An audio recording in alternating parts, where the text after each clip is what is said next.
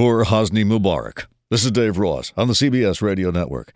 How could the president of Egypt have been so obtuse? He said he was afraid of rushing too quickly into democracy. Well, no, he just couldn't bear the thought of powerlessness, right? Giving up the servants, the unlimited wealth, the deferential treatment. But what he doesn't get, what none of these Middle Eastern tyrants get, is that you can have all that in a democracy. He thought that only a police state could keep the have nots at a safe distance, that he had to send out the goons to break up unions and suppress dissent.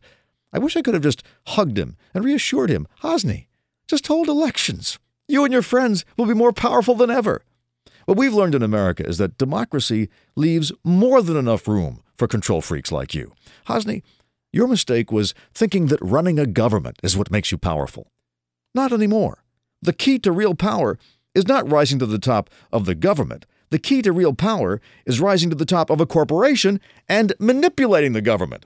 If you run a corporation, especially an investment bank or an oil company, you can run not just Egypt, but many countries. And you can do it forever because by law, you're immortal. And don't forget democracy's latest innovation unlimited corporate spending on campaign ads, which means you can convince the voters of almost anything. Seriously. Why did you spend your career slumming as a mere tyrant, subject to the taunts of ungrateful mobs, when you could set up a corporate democracy and those same people would go to the polls and cheerfully give you tax breaks? Now, this. This is Dave Ross on the CBS Radio Network.